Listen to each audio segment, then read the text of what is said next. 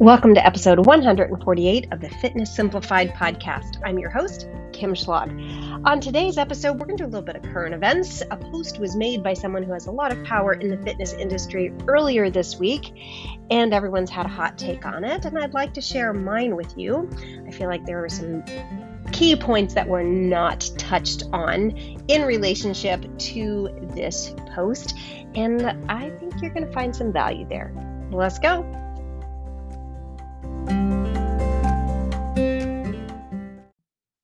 Hello and welcome to the episode. Always a great part of my week to get to talk to you here and share things that I think will be relevant to you and that you will relate to. What I want to talk about today is an Instagram post that was published earlier this week. A certain celebrity trainer shared an Instagram reel showcasing her washboard abs with the sound. You know how you can do the reels with somebody else's audio? I know that confuses some people. And actually, on this person's video, there were people saying, What has happened to so and so's voice? And I was like, That's not her. That's Michael from The Office. She's just mouthing those words. So, it, this particular reel shows this celebrity trainer, very powerful person in the fitness industry, has been for a really long time. I used to be a big follower of hers way before I was a trainer. Um, I think she gives a lot of dangerous advice generally. Uh, and this one was certainly no different. She is on this reel showing her washboard abs, pulling her shirt up, showing her very, very um, trim figure, washboard abs, with the sound of Michael from The Office saying, Am I a hero? I really can't say. But yes, while the words come up on the screen that say, showing women everywhere that abs are possible in your 40s. I have so much to say about this. Let's start here. Having visible abs at any age, not heroic, is just not heroic. There are many heroic things, and a person's ability to have visible abs not one of them, just not even close. We're going to talk in a minute about what it actually takes to get visible abs. Now, I do think that many women over 40 think that physically they've passed their prime, that it's all downhill from here on out. And realistically, our society values youth, and that is made abundantly clear. There is also so much misinformation on the loose about aging and weight gain, menopause and weight gain. And for all of these reasons, I do think that seeing women in their 40s, 50s, 60s, 70s, and beyond who are fit, healthy, active, and doing things with their bodies, having physical experience that blast through stereotypes of what it means to be quote unquote older women is important. Like, I think that that is important. But I'd argue that showing your washboard abs and calling yourself a hero for doing so, for having those abs, without explaining what it took for you to get them is not heroic, useful, or being the healthy role model, the expander that women need. My good friend Amanda Thebe recently put together a reel showing women over 50 deadlifting, squatting, hiking, cycling, doing muscle ups, push ups. I was honored to be part of that powerful piece of media that displays what is possible for women over 50. For some of these women, myself included, I'm in far better shape now than I was before middle age. And I'm not just referring to my physique here, like aesthetically what I look like, though that's definitely a piece of it. Since my mid 40s, I've looked better than I ever did before. But also, I'm stronger. I have a better relationship with food, the scale, my body. I'm more confident in my physical capabilities and more willing to try new things, both things that are physical and other things. I think modeling these things is needed and useful. Okay, back to our self proclaimed hero with the washboard abs, and two things that she did not say. Number one, she did not share that genetics played a huge role in her ability to achieve those visible abs.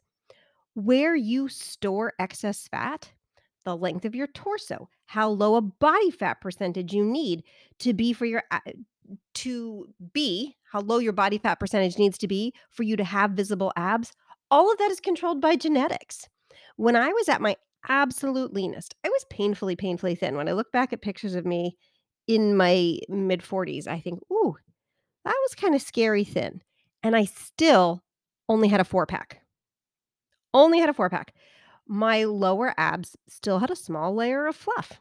For me to get a six pack, which I chased for a long time, I would have had to be incredibly restrictive to a degree that I wasn't willing to be. And to keep that six pack would have required unending dietary vigilance. Some people can just naturally sit at a higher body fat percentage than I was and have visible abs. And that is just the way the cookie crumbles. All right. This brings me to the second point our Fitspo non hero left out, and that is lifestyle. The lifestyle that one has to lead to both attain and maintain visible abs is not one that most people are actually interested in living. The calories can be ridiculously low, especially for petite females. The hypervigilance around macro tracking, like what that requires, I've done it. I have done it. And trying to get that lean requires things like bringing your own food in Tupperware to the family get together, turning down spontaneous trips to get ice cream with the family more often than not, usually adding in long bouts of steady state cardio daily on top of a high step count and training five to six times per week. It's like a part time job to get visible abs for many, many, many, many, I'd even say most people. Our so called hero didn't share that. She didn't share that. So ask yourself is that what I really want? Is what I just described, does that align with your personal values of what you want for your life? For most of us, the answer is no. Now, that's not to say you might still not have physique goals. For many of us, we still do and will have physique goals, even with that knowledge I just shared with you in your mind. And a flatter stomach can be part of that if you want.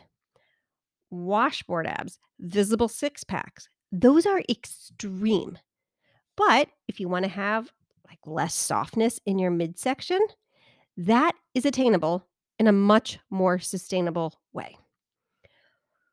One thing to be aware of in the menopause transition is that as our estrogen declines, as it's supposed to do, okay, as it declines, where we store our excess fat shifts we begin to store more excess fat in our midsection.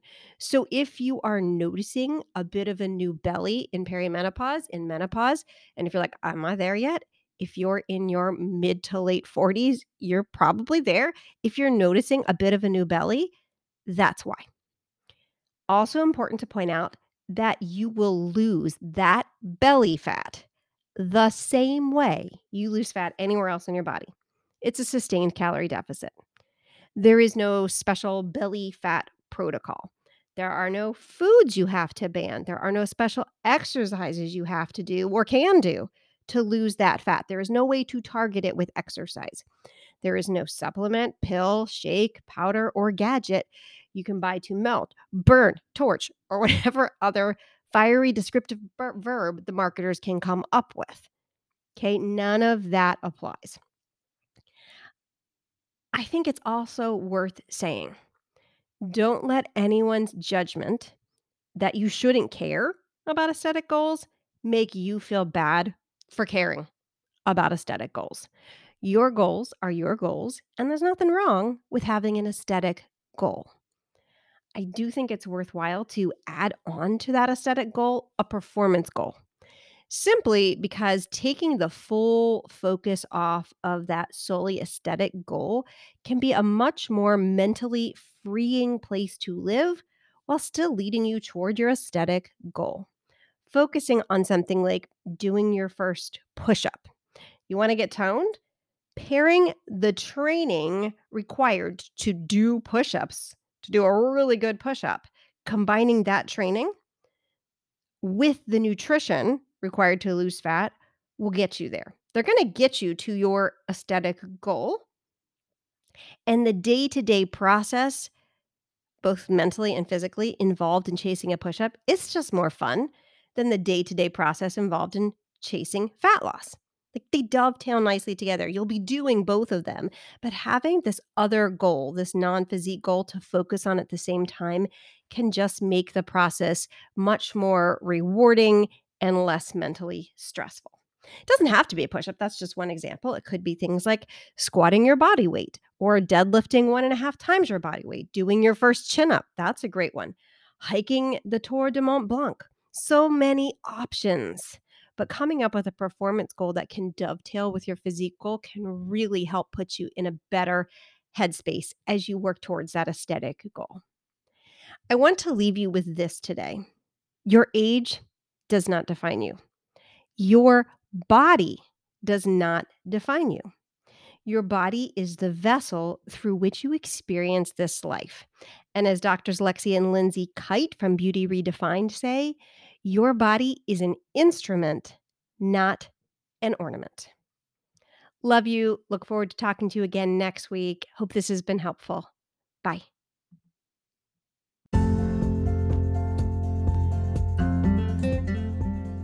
Thanks for listening to this episode of the Fitness Simplified podcast. I hope you found it motivational, inspirational, educational, all kinds organizational.